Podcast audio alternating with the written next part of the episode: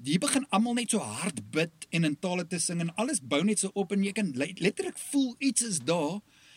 En hier ry ek trein verby in die kerkskit en ek dog is die wederkoms. Ziel manne potgooi. Hierdie potgooi is 'n inisiatief van die Ziel manne beweging en ons streef daarna om die manlike hart wakker te maak en ons ware goddelike identiteit te ontdek. Ons wil manne inspireer op te staan uit passiwiteit, eensaamheid en hopeloosheid tot 'n vol doelgerigte lewe. Ons is 'n groep alledaagse ouens wat saam gesels oor die dinge waaroor manne dink maar nie praat nie. Ons bespreek daardie moeilike vrae wat om die braaivleisvure in die lug bly hang. Sluit by ons aan. Wees 'n man, nie 'n muis nie.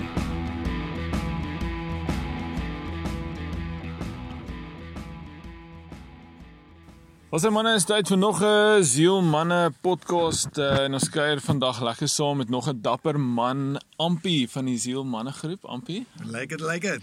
Goed en jy? Heel rustig. Dit voel of ons hierdie al weer gedoen het. Ja ja.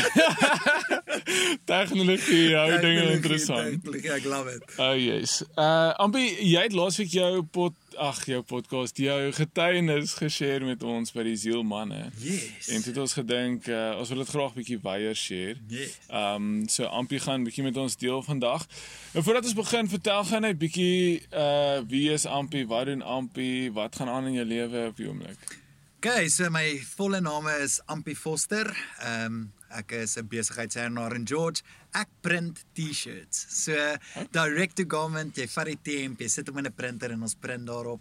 Ehm um, en die cool ding is jy print on demand. So jy het nie groot kwaliteit of groot kwantiteite nodig om te print nie. As jy 'n logo het dan print ons hom op 'n shirt. Ehm um, ek is getroud en ek het een dogtertjie wat 5 is, wat 6 word Desember en 'n seentjie wat op pad is. So dis exciting news. Nog 3 Oh, maande. Yes. Daar's dan nog 'n Ampie. Ah, Rega. Rega. Dit gaan 'n met rega net so baie energie. Verseker. Verseker. Maar jou dogtertjie is net soos jy, net so baie energie. Ja, nee, sy is awesome. Sy is regtig awesome. Soveel energie. Sy's net so waaghalsig. Is Met die sy? gimnastiek doen sy Frans sammies en al goed so sy. Okay. Ja, ja, ja. Sy so- sy is op pa se kind. Definitief. Definitief. Nou Ampie, sê gou vir my waar waar jou storie, waar het jou jou getuienis en goed uh vir jou begin? So ek kom van Natal af. So ehm um, is jammer om dit te hoor. Ja, nee, maar dit is baie cool plek. Gelukkig gelukkig is dit nie van die van Pretoria af. So dit is fyn. Nee, so ek kom van Natal af, Noord-Natal op 'n plaasdorpie groot geword. Ehm um, en soos ek sê, ons is ons het in 'n Christelike huis groot geword. Ehm um, as Christene groot geword, ehm um, kerk toe gegaan, daai tipe van ding. Mm. En soos 'n normale Afrikaanse Christenhuisie, volle evangelie Oh op yes. uh, groot geword. NG Kerk, daai tipe van vibe. Ehm um, Okay. glad nie gewoond aan Happy Clappy kerk nie, maar dit sal julle later dit sal julle later hoor. Maar ja, so ons ons ehm um, ons kom uit 'n Christelike huis uit en toe is ek in Sloe in die laerskool en Okay. travel ek hoërskool, hoërskool, hoërskool, vier verskillende hoërskole in my hoërskool loopbaan, Alright. maar geëindig in Port Natal in Durban. Okay. En dis eintlik waar my storie begin het. Okay. Nou vertel ons wat het toe nou na skool want dis baie keer waar is 'n storie mos maar begin is Ja. na skool. Uh jy het hierdie idee van die lewe en dan werk dinge nie altyd uit nie en dan eindig jy in ander dinge.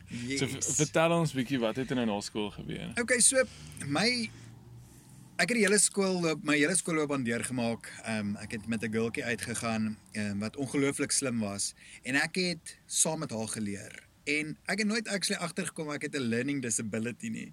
Ehm um, omdat ek okay. saam met haar geleer het en nog steeds my vakke deurgekom ek en waar gaan ek aan? Ja. En toe ek op universiteit kom, toe kom ek agter hoor hierso, ek sukkel bietjie met die workload. Soos die professor sal sê, ons skryf môre of môre 'n toets oor hierdie 30 bladsye. Julle Ja. moet dit vir ons asseblief leer. Dan kan ek nie eers deur daai 30 bladsye lees nie. Sure. So dan kom ek nie eers deur die werk nie en dan skryf ons môre toets en dan kom ek agter eesie, ek kom nie regtig daarby uit nie. Toe gaan doen ons ehm um, toetse. Kom hulle agter ek het ADHD, hiperaktiwiteit, niemand het dit ooit agtergekom nie. nee, ek Yes, joke. okay. Ek joke. Julle almal het geweet ek is hiperaktief, maar niemand het geweet ek het disleksia nie. So ek het volgens sertifikaat het ek ehm um, die leesvermoë van 'n 9-jarige. So ek sukkel om te lees. Ek kan lees Sure. 100%, maar ek sukkel. En dan het dit vir jou op 'n sertifikaat gesê. Ja ja, Dis ja, natuurlijk, awesome. Ja, ek is gesertifiseer met 'n learning disability. Ja, ja, ja, ja. So ehm um, ehm um, wat nogal wat nogal cool is van toe kan jy eers besef okay, nou kan jy iets daaraan doen. As jy nie geweet het van Ja. iets nie, nou kan jy iets daaraan doen. Ja. En ehm um, Tix het toe vir my vriendelik gevra, "Man, nee, jy kan nie verder gaan nie." Ehm um, jy ja, sorry, jy doen nie goed genoeg nie. En het dit jou hart geslaan daai Ja, tyd? gebreek. Is dit? Gebreek. Ek het gedog ek word 'n houbou. Dis regtig my heel eerste prentjie. Dit is dis nie 'n joke nie. My heel eerste prentjie toe ek die G4 brief kry van Tix af is Hmm. ja, ek gaan op die straat eindig. Ja, ja, want wat nou? Jy kan nie swat nie. Ja. En almal sê jy En moet. en nou jy wil fantasties liedjie het in my kop ingesit. Jy het nie 'n graad nie. Dankie, Jemmels. Dis- Ja, dankie. Jy wil so net in my kop vas gesit en ek sê dis oh man, houbou, hier kom ek. Ja. Toe kom ek in die Sharks Academy in en dis waar ek getraai Okay. het. So ek was 'n rugby skeieregter gewees. Sport was nog altyd deel van my lewe gewees. En toe kom ek by die Sharks Academy in en toe swat ek uh sports management en fitness. Okay. En ja, daar het ek net geëxcel. Letterlik, ek het goed gedoen in my vakke daar. Ehm um, ek het meer tyd gekry tydens eksamens. Ehm um, dit was omdat daar minder mense in 'n klas is, het jy baie meer one-on-one -on -one met die professor gehad en hy kon jou baie makliker help met die goed. So dit het my ongelooflik baie ge, gehelp en ek het regtig goed gedoen met die met die ETA. So dis okay. great. Toe van daar af het ek nog steeds deur 'n moeilike tyd gegaan. Daai tyd het my ma my pa geskei. Ehm um, so dit was 'n bietjie 'n crazy crazy deel van van my lewe gewees en in daai tyd het ek ook bietjie 'n ander werk gekry. so Okay. die werk wat ek daar gekry het, ek was 'n barman gewees en ehm um, deur die barman het ons het ek ek het die 21ste verjaarsdag verjaar en daar het 'n ou diamond beard na op op ons lodge kom bly en hy het vir my gesê nee hy wil hê ek moet vir hom kom werk toe ek besig was om te set up vir my verjaarsdag en ek vra kan jy wat wil hy hê moet ek doen? Hy sê nee 'n female entertainer. En ek is Okay. uh, wat is dit? Wat 'n female entertainer? Hy sê nee kom kyk die show. So 'n female entertainer is om in plainweg net te sê 'n stripper. Okay. 'n male stripper. En ehm um, ja dis baie Hoe baie jy, weird hoe het jy toe daar gevoel? jy Nee, nou dit was hierdie plaasseun klere uittrek vir girls. Dis weird. Ja, ja. Dis baie weird. Nee, jy kan nie dit. En toe sê maar, okay, cool. Kom kyk die show. Kom kyk die show en dan besluit jy van daar af. Ja. Tog toe, okay, let's give it a go want die pay is goed, hoor. Dis tussen 1002 en 1008 'n uur. Ja. So uh, dis Ja, vir 'n die- vir die- 21-jarige vir die- laaitie is is dit lekker, verstaan jy? yes. So, tog kyk kyk, kom ons kom ons gaan kyk dit uit. Toe is die show nie vir my so bad nie. Maar ek het Okay. gesien die ouens trek nie alles uit nie. Dit is letterlik jy tease die girls. Nog steeds verkeerd. Ja. Nee, nee, nee, nee, verkeerd verstaan nie, maar ek het nog gekyk cool. Dis nie so bad nie. Ek ek trek nie alles uit nie. Ek gaan nie voel nudity nie. So let's do this. Hmm. Maar iets binne my het nog steeds gesê dis verkeerd. En daai dingetjie wat daar binne my gesê het dis verkeerd kom van so 'n paar jaar vooraf. Nou paar jaar voor dit was ons in Glenridge gewees. Nou ek my vorige meisie het uitgegaan. Ehm um, en hulle gaan toe na 'n kerk toe met die naam van Glenridge in Durban. Okay. Nou Glenridge in Durban is 'n baie as jy in Afrikaans gesê happy clappy. Hulle hulle sing in taal, hulle klap hande, hulle is vriendelik en glad nie iets waarna ek gewoond is nie. Soos waarna ek gewoond is, jy staan op, jy sing uit die psalmboekie uit, jy sit die dominee preek, jy staan weer op, jy sal weer bietjie sing en neem kollekte in en daar gaan ons. Ja, Verstaan? ja. So die, die Ja, hele tradisionele. Ja, moenie kollekte vergeet nie. Die hele tradisionele ding. Maar hierso gaan ons nou in Glenridge in en dit is my heel eerste keer wat ek in Glenridge is. Okay. En ehm um, dit was my baie weird diens geweest want hierso gaan ons in die kerk in en dit is klaar die grootste kerk wat ek in my lewe al gesien het. Daar's soos 800 plus mense in die kerk en ek sê Jesusie. Dis dan 'n Ja. dis 'n groot kerk. Soos ja. En wat ek nie weet nie is die kerk is gebou op 'n treinstasie in Durban. Ek het dit nie geweet nie. Letterlik langs die treinstasie. So daar waar die trein begin breek, net so 'n paar kilometer aan is die treinstasie. So okay. as die trein verby verbyry, dan bewe die kerk. Ek het dit nie geweet nie. En ons kom by die diens aan en hulle begin praise and worship. Okay, cool, hier is lekker. Dis dromme is wat speel, gitaarouens op die stage, mm. iemand wat sing. Hierdie is nogal kan used to it raak is lekker. En hulle gaan net aan met praise and worship en praise and worship en hier kom die pastoor op en dis nou die tyd waar die pastoor moet oorvat en die pastoor sê hy gaan nie oorvat nie.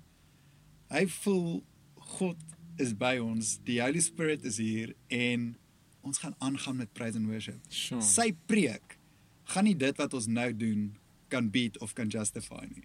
So Okay. ons moet ons moet aanhou gaan aangaan met die praise and worship. Ja. So of hy nou 'n preek uitgewerk het of nie, wat ons nie weet nie. Daai het gewerk vir my die dag. So, gaan ons aan met praise worship. Dit was vir my weird geweest want ek het gekom om 'n preek te luister. Nou moet hierdie disleksiese Ja. ou sukkel om van die bord af te lees en kan nie lekker kan ken nie die Engelse liedjies nie. So dis dis reg. Ek staan nou, dis my weird, dis my heavy over- overwhelming. En dis die deel van die van die uh, uh, in die aand waar die dit is so heavy build up. So sing sing praise and worship praise and worship praise and worship build up en dan ewe skielik toe drop dit net. Soos die klank stop. Die gitaar speel stadig, die klavier speel stadig. Die persoon daar sing in tale. Hierdie persoon langs my sing in tale. Dis nie iets wat ek ken nie. Ja. Mense bes, mense val hier op hulle knieë neer, bid Ja. en die begin almal net so hard bid en in tale te sing en alles bou net so op en jy kan le- letterlik voel iets is daar en hier ry ek trein verby in die kerk skit en ek dog as die wederkoms. Ek Ja. begin bid. Ja, Ek want jy weet nie, ek weet daar's 'n nie trein dis op 'n kerk. niks Ek nie. weet nie dis op 'n treinstasie gebou nie.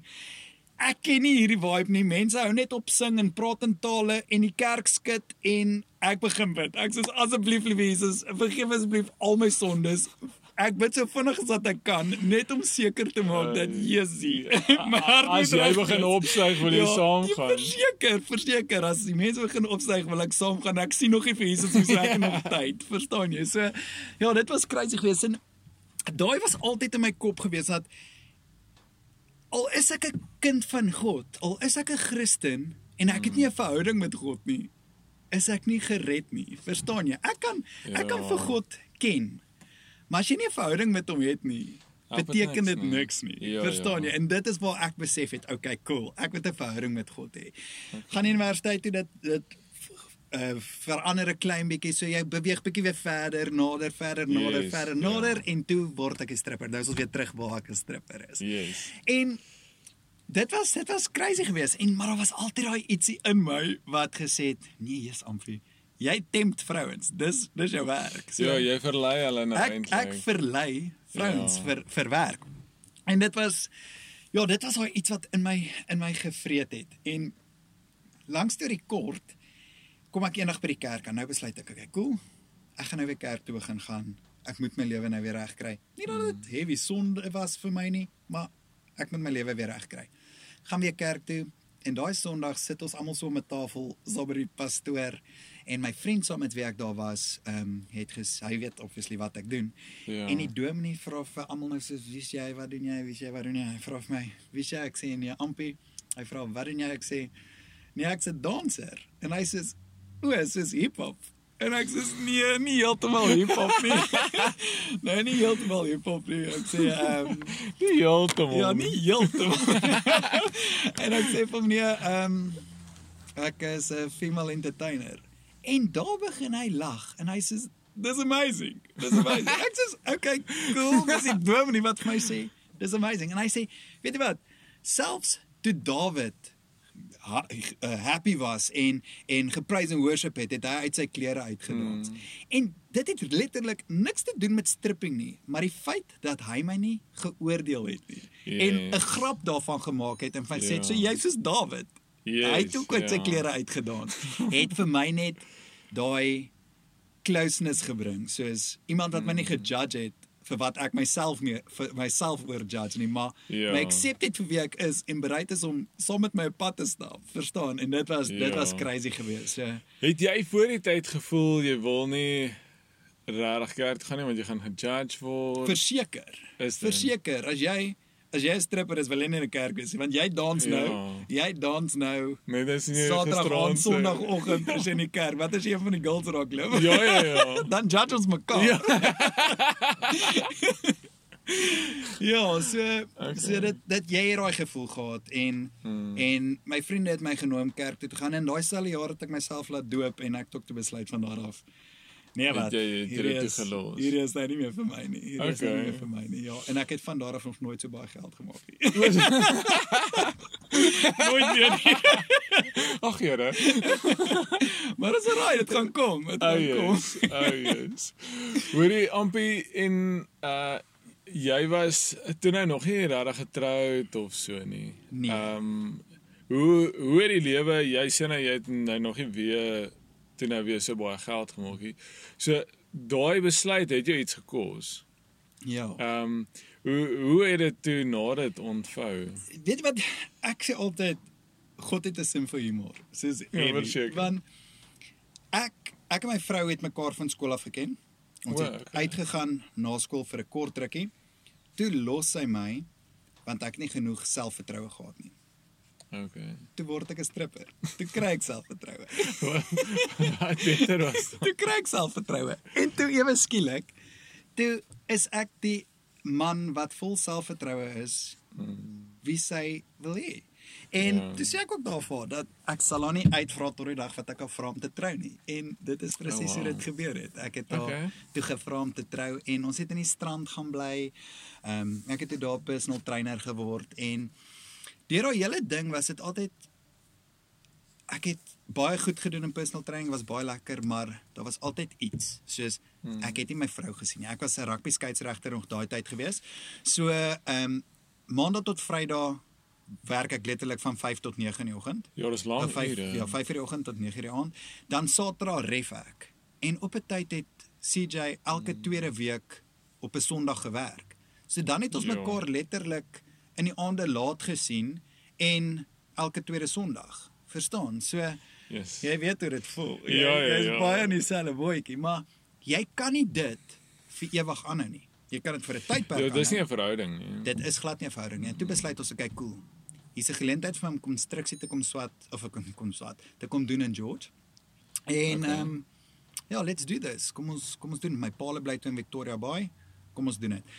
Ek doen so 2 jaar toe konstruksie so in George, maar dit was weer moeilik geweest om jou voet in daai deur te kry want jy's 'n Hmm. klein bakkiebouer, verstaan jy?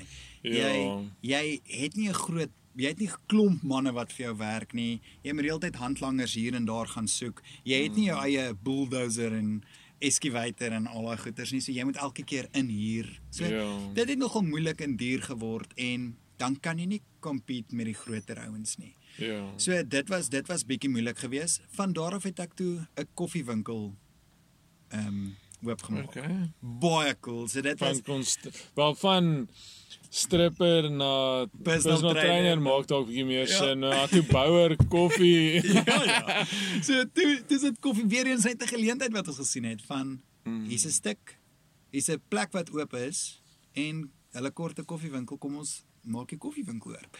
En dit was regtig amazing. Ons het 'n regtig ja. cool koffiewinkel gehad, Foster's Koffie. Ehm um, ons was op Koffieboon gewees op Kyknet en Okay. en alles. So dit was regtig cool. Ons het letterlik kon dit nie maak werk nie want ons was op die verkeerde location. Ons was agter die Ja. toerisme gebou daar langs aan Fatfish. Daar was nie Okay. parkering nie. So niemand Ja. het van ons geweet nie. Dit was regtig weg en dit het dit het dit baie moeilik gemaak om voete te kry. So Ja. ek is nog steeds seker ons sal eendag in my lewe sal ek weer Fosters oopmaak. Oh, yes. Verseker, um, op 'n beter location, net nie nou nie. Net nie nou nie. En toe ehm um, dit gebeur het, toe kry ek 'n geleentheid om vir Leading Edge te gaan werk. Dis 'n dis 'n klere company in George. En dit het vir my net nie 100% uitgewerk nie. En toe kry ons die geleentheid om ons om ons eie klere company oop te maak in George Print Co. En ehm um, dis waar ons nou is. So ons het Okay. gepartner met Liefde Wen en ons het regtig cool mense vir wie ons print. Ons print nou vir Liefde Wen, ons print vir ehm um, straatligkinders, Speech van Pletsen, Skalk Poseidonhout.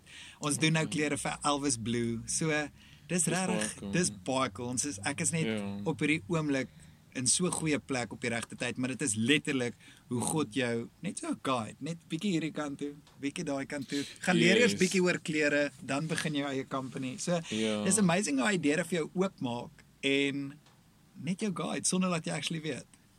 Ja, nee, ek dink dis die amazing ding is dat eh, jy dan nou genoem van die verhouding is ehm um, jy gaan net dit kry wanneer jy in verhouding met die Here is. Verseker. Ehm um, dink jy jy sou nou hier gewees het as dit nie vir jou verhouding was wat jy met die Here gehad het nie? Nee, definitief nie. Definitief nie. Ehm um, Definitief nie. dat hierdie uh, ou wat jy hoef nou nie meer te depend op 'n aardse ding op jou om jou confidence te gee nie. Jy's nou En daai daai wat jy nou sê van 'n aardse ding wat jy konferensie.